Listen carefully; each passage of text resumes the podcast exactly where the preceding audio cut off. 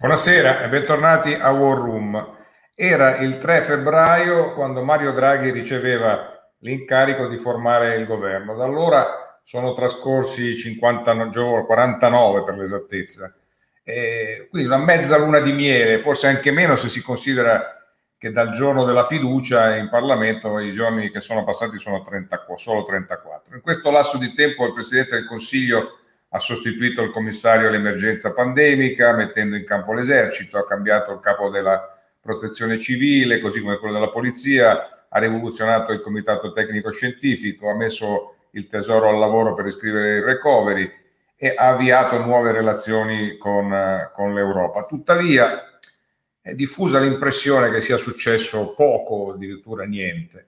Sarà perché in Draghi abbondano di più i silenzi che i discorsi, sarà perché a oltre un anno dall'inizio della pandemia il vero discrimine è identificato, giustamente, con la realizzazione efficace del piano vaccinale, che è sì stato reimpostato, ma fatica ancora a decollare. È ovvio che nessuno si può sognare di addossare a lui la responsabilità delle inefficienze storiche eh, dell'Italia, del federalismo sanitario che si traduce in un'anarchia totale con le regioni che vanno in ordine sparso e persino le singole ASL che fanno ciascuno come gli pare, ma è indubbio che da uno come Draghi gli italiani si aspettano un salutare decisionismo, meno di PCM alla Conte e più atti amministrativi e organizzativi concreti. Nel frattempo nessuna delle forze politiche è uguale a prima, il PD ha cambiato il segretario, i 5 Stelle si sono spaccati, eh, come anche l'EU e più Europa, la Lega ha tolto la, pel- la felpa sovranista, eh, si ha la sensazione che lo tsunami politico sia, sia solo all'inizio.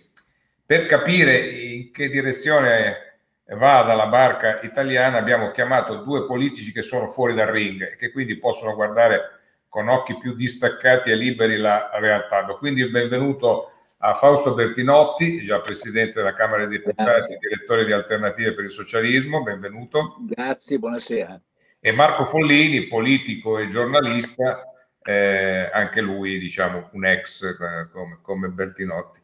Allora Follini, aiutami un attimo a inquadrare la cosa, sono passati appunto 50 giorni da quando Draghi ha ricevuto l'incarico, possiamo tracciare un primo bilancio di quel che è successo?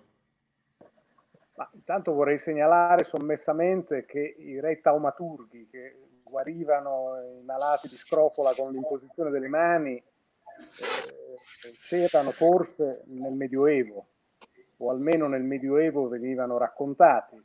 Oggi siamo alle prese con problemi di lunga durata, con problemi che si sono accumulati negli anni e per qualche aspetto nei decenni.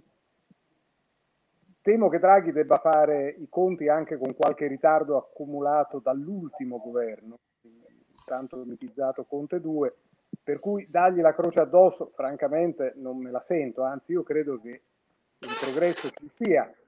È stato messo a fuoco un tema ovvio ma decisivo, cioè che tutta la questione fondamentale di queste ore, di questi giorni, è procedere a tappeto con la vaccinazione.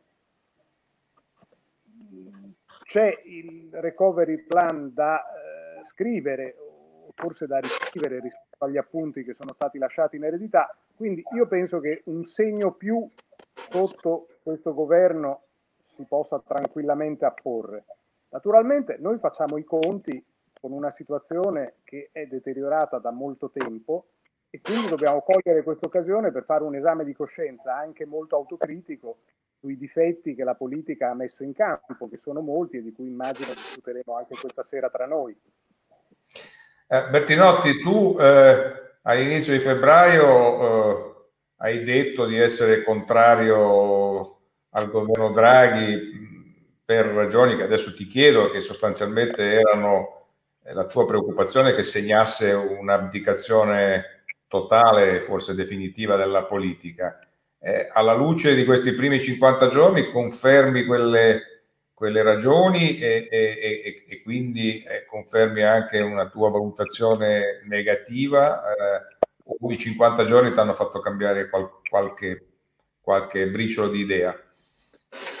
No, mi sembra che diciamo nell'essenziale, almeno io trovo una conferma, eh, la, la, politica disfatta, sostanzialmente, autodisfacentesi, ha trovato un, un tallone di ferro che, la, che la comprime. Io la vedo grosso modo con qui. Cioè, credo che siamo di fronte ad una variante dello stesso schema oligarchico, cioè un sostanziale impoverimento della democrazia e una so- sostanziale sottomissione della politica che ha bisogno di un papa straniero per poter riportare ordine. I due a quel punto, siccome con questa logica esce di scena il conflitto sulla riforma, riforma sociale, riforma democratica, riforma civile, esce di scena. Lo diceva benissimo Folini poco fa, benissimo. E certo che i, i vaccini sono una questione oggi di rimente, ma appunto lo sono per tutti i governi de, de, del mondo, o almeno di tutti i governi occidentali. E lo sono nello stesso modo e sostanzialmente con la stessa ispirazione.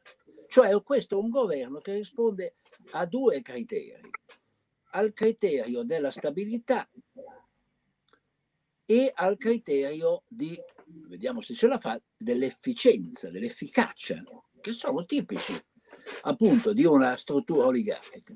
E i primi eh, giorni, diciamo, hanno, l'hanno visto infatti potentissimo nella ridefinizione della tolda di comando, adesso non stiamo a perdere tempo su questo, però le scelte sono molto indicative.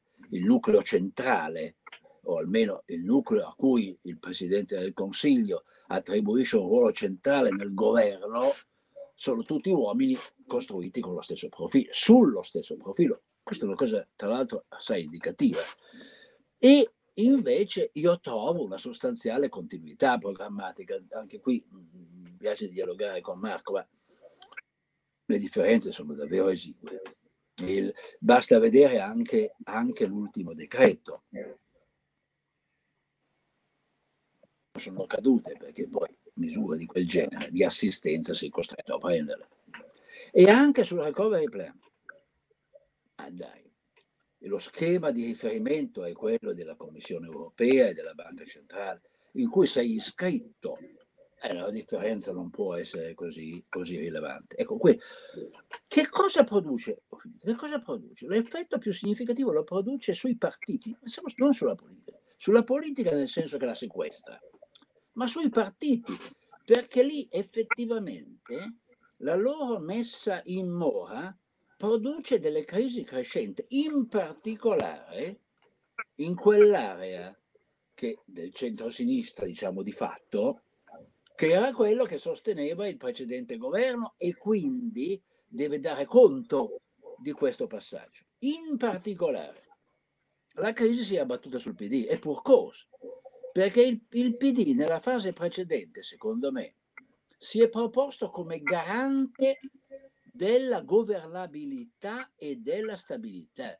Eh, si è discusso molto sulle sue alleanze con i 5 Stelle, secondo me quasi insignificanti l'alleanza con tutti quelli possibili con cui fare il governo e quindi garante insieme della governabilità della stabilità. Nel momento in cui il governo lo fa Draghi, è lui il garante di entrambe e il, il PD che, che aveva smarrito o non aveva mai trovato una ragione della propria esistenza, mm, una ragione autonoma di esistenza, un tempo sarebbe detto di identità, a, quel punto deprivato di, di ciò che le era rimasto, cioè l'attitudine al governo, entra in una crisi che è proprio la, esattamente una crisi di identità. Allora, fammi chiedere, fammi chiedere a Marco, eh, eh, è eh, corretto eh, la valutazione di Bertinotti che dice eh, Draghi ha eh, sequestrato, adesso non mi, non, non mi, ricordo se hai usato questo verbo, insomma, o, o simile, la politica o viceversa è più corretto dire che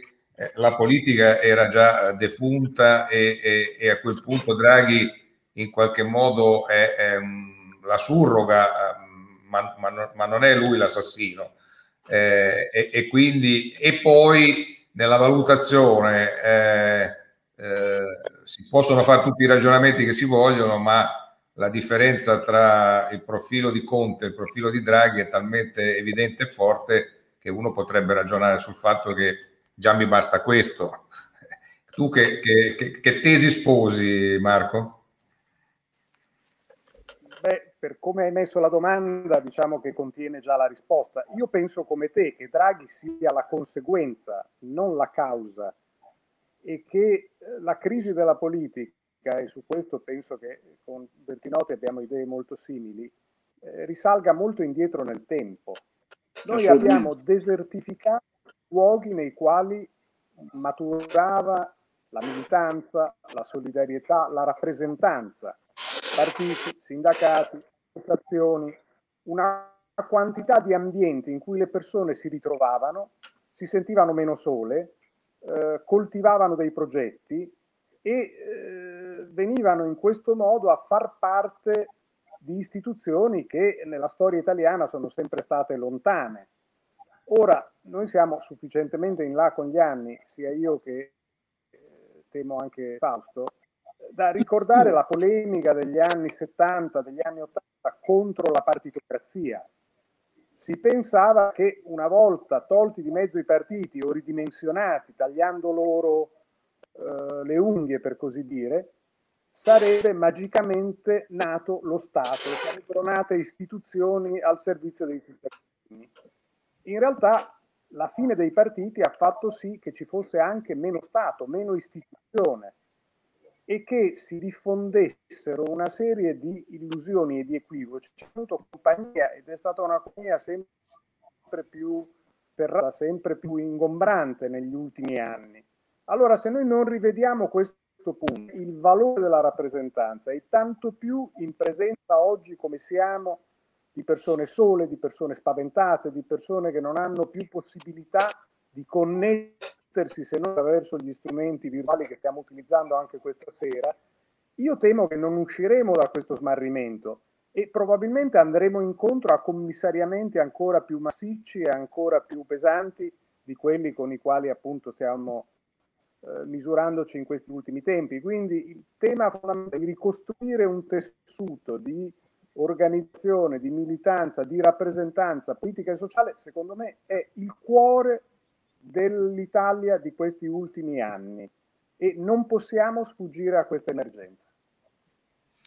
Ecco, Bertinotti, eh, ovviamente puoi replicare a, a Follini in questa sua diciamo, controvisione rispetto a, aggiungo, aggiungo se eh, la, la, domanda se eh, come dire siccome tu sei stato un, uh, un censore eh, eh, con, con, con, la lama acuminata del, del dilettantismo della politica de, degli ultimi anni eh, se non ti può apparire Draghi al di là della sua profilo di tecnico eh, che peraltro ha praticato diciamo, le istituzioni lungamente, se, se, non ti può apparire comunque un ritorno del prof, dei professionisti rispetto ai dilettanti. Eh, guarda, intanto eh, io devo dire che io sono larghissimamente d'accordo con Follini, larghissimamente si potrebbe mettere tra parentesi questa discussione diciamo, su, su Draghi, poi ci arrivo un minuto. Ma il punto di osservazione che, che, mi propone, che ci propone, io lo condivido interamente. Noi siamo stati di fronte al fallimento della politica, non c'è dubbio su questo. C'è un fallimento di, di lungo corso e c'è un fallimento di breve corso, hm? l'ultimo dei quali è l'esperienza del governo Conte. Questo fallimento della politica porta a Draghi. Ma Draghi non è un'uscita nella politica, perché per, per la politica con la P maiuscola io credo che noi tre la decliniamo allo stesso modo, cioè un fenomeno grande di partecipazione popolare organizzato attorno alla struttura dei partiti e delle grandi istituzioni e delle grandi istituzioni democratiche che attraverso l'aperto e libero gioco sociale e politico dà luogo a una capacità di governo in larga misura interna all'orizzonte dettato dalla Costituzione. Ma proprio per questo, scusa se ti interrompo Fausto, no, ma proprio, perché, proprio perché c'era questo vuoto, in qualche modo andava riempito.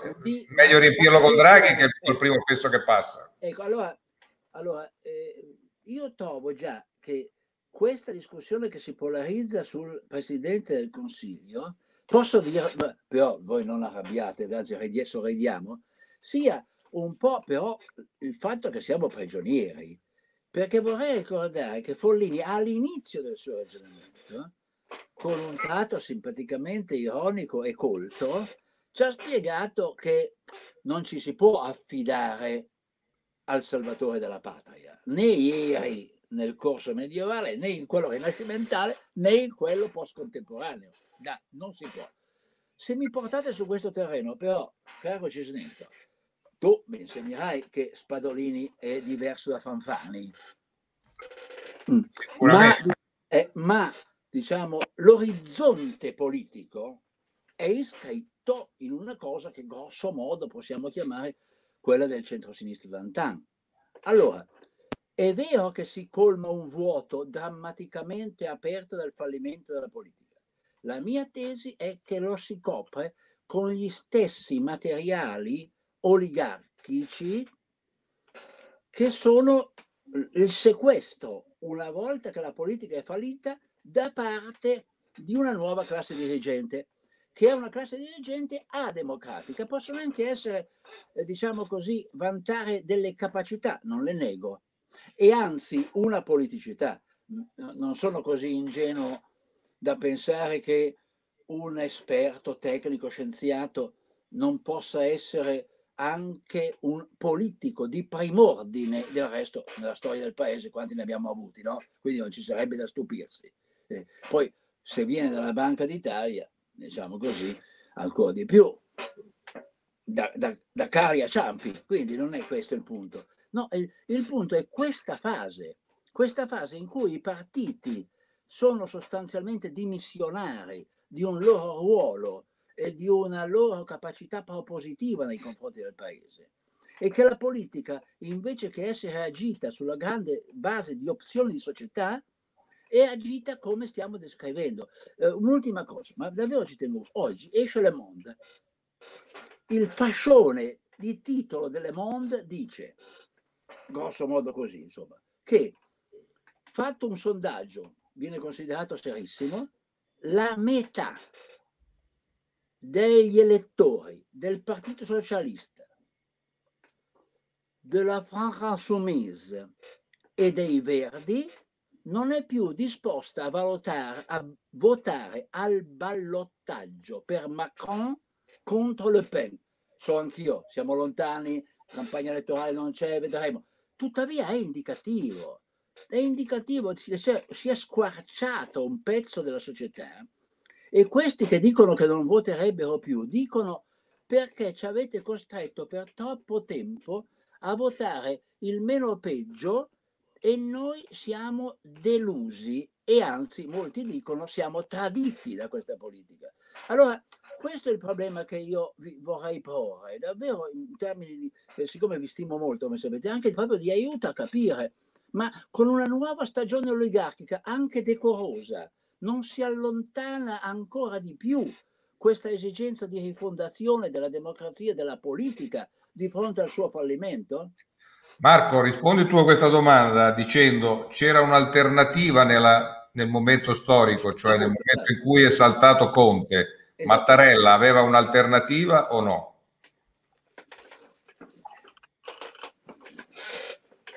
No, c'è, c'è il microfono staccato. Follini ha, ha il microfono staccato. Eh, no, sei tornato? Torna ancora indietro? Ci devi sono aver... troppe cose che ci uniscono, Follini. De- devi aver toccato il microfono per cui l'hai staccato. Sei disattivato. Ecco, adesso... No, fermo. ecco. Oh. Aspetta. Ecco, ecco così. Adesso, oh, adesso fermo sentite. Sì, no, non toccare, giù le mani. No, non vorrei, non vorrei de- delegare a Fausto i pensieri che rimangono, perché eh, se no ci diamo troppo ragione l'uno con l'altro. Penso questo, la crisi della politica ha radici molto antiche e la discinferi dei partiti risale a 20, 30, 40 anni fa, ognuno può scegliere la data che più gli si confà, ma ovviamente è stato un cammino molto lungo, travagliato e doloroso. E immaginare di uscirne con un colpo d'ala a me pare poco realistico. Draghi è una passerella, è, è un passaggio che si compie e che dà alle forze politiche tempo e modo, se ne hanno la capacità, di riorganizzarsi. E allora la vera domanda è che uso fanno i partiti di questa circostanza? Cioè, se si mette in movimento nel Paese un ripensamento rispetto alle tendenze un po' degenerative che abbiamo denunciato questa sera, oppure se si affidano a Draghi poteri in attesa che dopo arrivi un altro commissario e poi un altro ancora senza mai che si riferisca a nulla. Però chi tifa per la ricostruzione avere eh, una grande pazienza dalla sua, perché eh, come diciamo, si è disfatta la tela in tutti questi anni, per rimettere insieme un minimo di tessuto servirà una grande fatica e servirà rovesciare una serie di luoghi comuni che invece si sono impadroniti dello spirito pubblico. E mi riferisco appunto al tema della rappresentanza e al valore della rappresentanza, come dicevo. E mi riferisco però anche a un altro aspetto che è il valore dell'esperienza, della competenza, cioè noi siamo un po' intossicati da questo argomento eh, diffondono a macchia d'olio eh, che eh, lo riassumo citando una parola d'ordine che è andata per la maggiore, se l'uno vale uno, per cui tutto quello che sta nella storia, nel vissuto delle persone, che fa la differenza, che in qualche modo è un accumulo di esperienza, competenza, knowledge, è un valore che abbiamo un po' perso, eh, dando l'idea che tutto era, come dire, a portata di tutti, senza che però mai lo fosse. La domanda è, stato di eh, cogliere questa occasione, questo momento di passaggio per farci un po' un esame di coscienza, perché o si riparte da lì, oppure il rischio Draghi sia eh, migliore dei presidenti del Consiglio possibili, come penso io, o eh, contrario, eh, quello che ha appena finito di dire Fausto Bertinotti, ma noi ci ritroviamo appunto a capo. Ora, di queste fasi un po' commissariali, noi ne abbiamo attraversate diverse, perché c'è stato Monti, c'è stato Ciampi, eh, prima ancora vorrei ricordare nel dopoguerra, cioè Inaudi, che svolse al tempo di De Gasperi una funzione abbastanza simile e ne ebbe in cambio la presidenza della Repubblica e concluse il suo mandato dicendo che le sue erano prediche inutili. Quindi è un argomento controverso da una parte e dall'altra. Per uscire dalla controversia, o meglio, per rendere la controversia utile, occorre però che si ricostruiscano dei luoghi di partecipazione politica. Per cui torno a bomba. Io penso che eh, di lì occorre passare sapendo che per muoverci da quella trincea cioè abbiamo, e, arrivare qui ci troviamo oggi, ci abbiamo messo 40 anni, spero che non ce, non ce ne voglia, però ci vuole certamente il tempo e il respiro della storia Forse. per risalire la china. Forse ho trovato. Marco, però eh, dimmi se eh, quel che è già successo in questi 50 giorni lato partiti, lo ricordavo nel mio, nella mia introduzione, il cambio di segreteria del PD, eh, la spaccatura dei 5 Stelle, eh, il cambio, mh, conversione a U eh, in una notte della Lega, eccetera, sono mh, cose che, come diciamo, possiamo, possiamo considerare banali e, e, e, di, di breve momento o cominciano a essere dei segnali di un qualche tsunami più, più importante? Marco. No, sono segnali certamente che qualcosa, oh, che qualcosa si muove, sia a destra che a sinistra. Dopodiché io invoco il valore del tempo. Io ricordo Moro che diceva non fate nulla, se possibile cercate di non fare nulla e se proprio dovete fare cosa metteteci tutto il tempo che serve. Ecco, la risorsa fondamentale di ricostruzione dell'agire politico è il tempo e la fretta non porta a nulla perché noi abbiamo assistito ancora in questi giorni a una serie di conversioni che sono troppo affrettate per meritare tutto il credito che forse invece si guadagneranno facendo. Ma ridare alla politica la risorsa del tempo, la storia, la prospettiva, il respiro che serve a costruire delle cose che non si realizzano mai dall'oggi al domani, questa è la fatica più grande. Eh, Fausto, tu che, che, impressione hai dal punto di vista di quel che è accaduto da Draghi in poi? Ci sono dei segnali che ti fanno eh, pensare a qualcosa di più significativo o, o stiamo mh, passaggi, diciamo, no, non particolarmente importanti? Ma guarda, forse bisognerebbe analizzarli partitamente, però forse quello che ha detto eh, Marco Follini mi ha aiutato, forse, a capire una differenza, perché io tenderei quasi a sottoscrivere le cose che dice Follini rispetto all'esigenza della costruzione di una soggettività, eh, non so come, adesso non so bene come definirla, diciamo neocentrista, seppur dinamica, moderata, insomma, con forte vocazione di governo. Questa, perché tempi lunghi e l'abbrivio di un governo come questo, non essendo ostativo nella ricerca, potrebbe dare a questo campo, adesso lascio a voi, sia a Enrico che a Marco, il compito di definirlo, diciamo, uh, un cammino. Quello che, questa è la distinzione che mi detto, quello che non vale invece questo è per il lato di sinistra. No, questo non vale.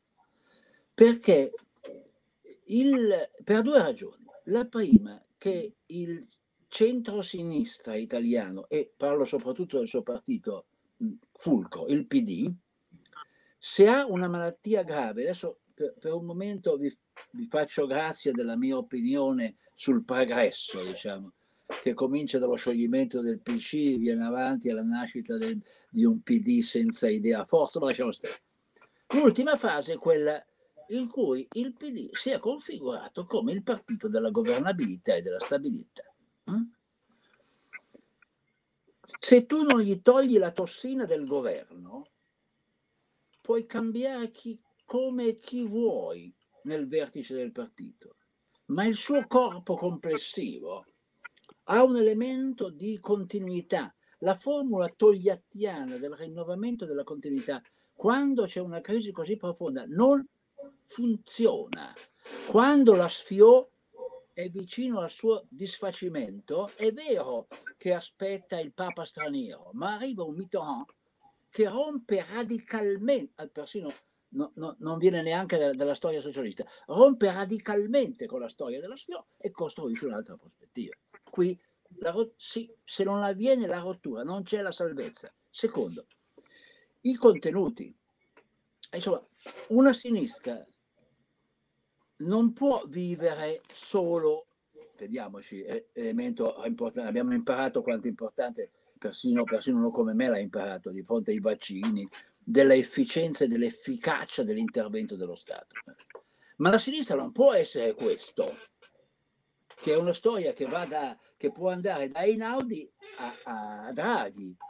La sinistra deve poter configurarsi come un'idea di cambiamento, di trasformazione come fa a alimentarla se si convince che l'elemento programmatico è questo del New Generation New, del Recovery Plan, questo schema? Come fa? Eh, un esempio banale. Perché ha avuto così successo questo intervento al Parlamento europeo di questa giovane parlamentare della sinistra, la Aubry, che muove diciamo, un, un, un attacco compostissimo nel linguaggio, ma frontale, sulla questione dei vaccini a partire, dai, a partire dai brevetti per arrivare alla distribuzione e, e che va, vede qualche milione di persone che va a sentirlo. Perché c'è un bisogno di alternativa che vive in qualche modo in maniera scomposta nella società e ripeto, ma davvero lo dico, no, no, non, eh, non diplomaticamente, mentre, mentre l'itinerario di Follini mi convince per una, per una forza scusami il termine, è impreciso, eh, moderata, eh, scusami, non, eh, non lo è. Per, non lo è per una forza che voglia essere di sinistra. Ho finito.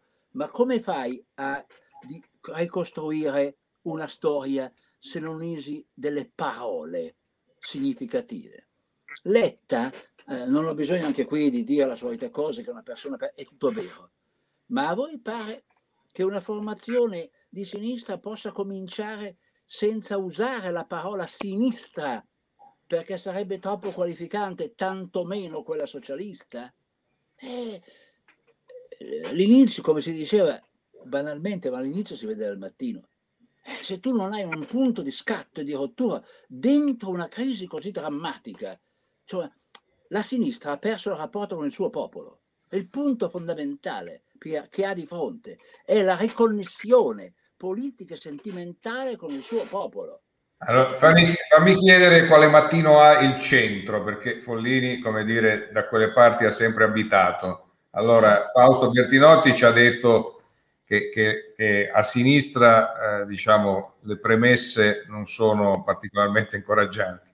Eh, però devo, devo, dire che anche le, il, pul, il, pulviscolo del centro rimane pulviscolo e non, non dà segni particolari né di capacità di aggregazione di quello che c'è, né tantomeno di nascita di quel che non c'è, che, che, deve, che dovrebbe uscire dalla società, da, da, da, dalle organizzazioni eh, sociali, eccetera. Non, non, non, vedo granché, devo dire. Eh, siccome anch'io, come te, sono un, un abitatore di quelle parti, mi sento un po' senza casa. Marco. No, ma io devo consolare Fausto perché eh, non siamo messi molto meglio. Il centro aveva, diciamo, tra le sue caratteristiche di ospitare dei leader. Il centro che io ho in mente è anche un po' in animo. Era un luogo in cui i leader non erano dominati dall'egolatria, eh, erano leader relativi per così dire, vigeva una grande pazienza reciproca, eh, che era l'origine della convivenza tra molti di noi. E siamo arrivati all'estremo opposto. Noi abbiamo dei leader che sono affetti da narcisismo acuto e abbiamo un grado di impazienza che rende come dire, impraticabile il campo da gioco per non so quanto tempo, ma almeno per il momento è così. Dopodiché è vero, in questioni diciamo, la posizione moderata si spiega più facilmente e sembra avere dalla sua anche maggiore capacità di governo. Però io voglio introdurre un tema, eh, lo dico in 30 secondi, che sarà cruciale secondo me nei prossimi anni, e cioè il tema del debito. Noi lo stiamo rimuovendo, ma dobbiamo chiederci con quali forse potremo fare politica economica e sociale nei prossimi decenni. Perché adesso vige questa eh, questo ritornello eh, concede generosamente una grande quantità di crediti con i quali noi faremo delle grandi cose, siano essi prestiti, siano eh, fondi, eh, soldi dati a fondo perduto, ma inevitabilmente per un paese che già sulle spalle aveva il debito di prima, che non era poca cosa, eh, si accumula una difficoltà ulteriore, dovrà chiedere una straordinaria fantasia nelle politiche che verranno messe in atto nei prossimi decenni. Ora, come l'umore del paese è quello che è, uno non vuole aggravarlo con considerazioni troppo pessimiste, ma questo argomento scaverà tra le forze politiche del futuro un altro discrimine su cui bisogna ragionare, attrezzarsi per tempo, perché non illudiamoci che noi siamo alla viglia eh, del piano Marshall. Noi siamo dentro una condizione di emergenza in cui i fondi europei ci danno un sollievo eh, che consente anche di fare cose che mi auguro saranno preziose e possibilmente fatte con criterio, ma spalanca davanti a noi una voragine nella quale dovremmo imparare eh, a convivere con le difficoltà dell'altro ieri e con le difficoltà che questa crisi ha prodotto e moltiplicato. Bene, sono le, le, le 18, abbiamo finito i nostri 35 minuti, e, ma tanto ci torneremo. Eh, in chiusura voglio solo dire una cosa a entrambi. Eh, fate un'operazione, prendete la fotografia di Draghi il giorno eh, del suo nel momento in cui è stato chiamato al Quirinale, prendete una di questi ultimi giorni, delle ultime ore, vedrete eh, due visi diversi, eh, perché credo che le difficoltà che, sta, eh, che ha di fronte eh, lo stiano fortemente impressionando, anche umanamente impressionando, e, e credo che ci sarà modo di riparlare anche di lui, non solo della situazione politica, anche alla luce di questa osservazione umana con la quale voglio chiudere questa nostra chiacchierata. Grazie a Fausto Bertinotti e a Marco Pollini. Noi ci vediamo domani sempre alle 17.30 qui nella War Room. Arrivederci. Grazie a voi. Grazie. Grazie, Grazie un piacere. Música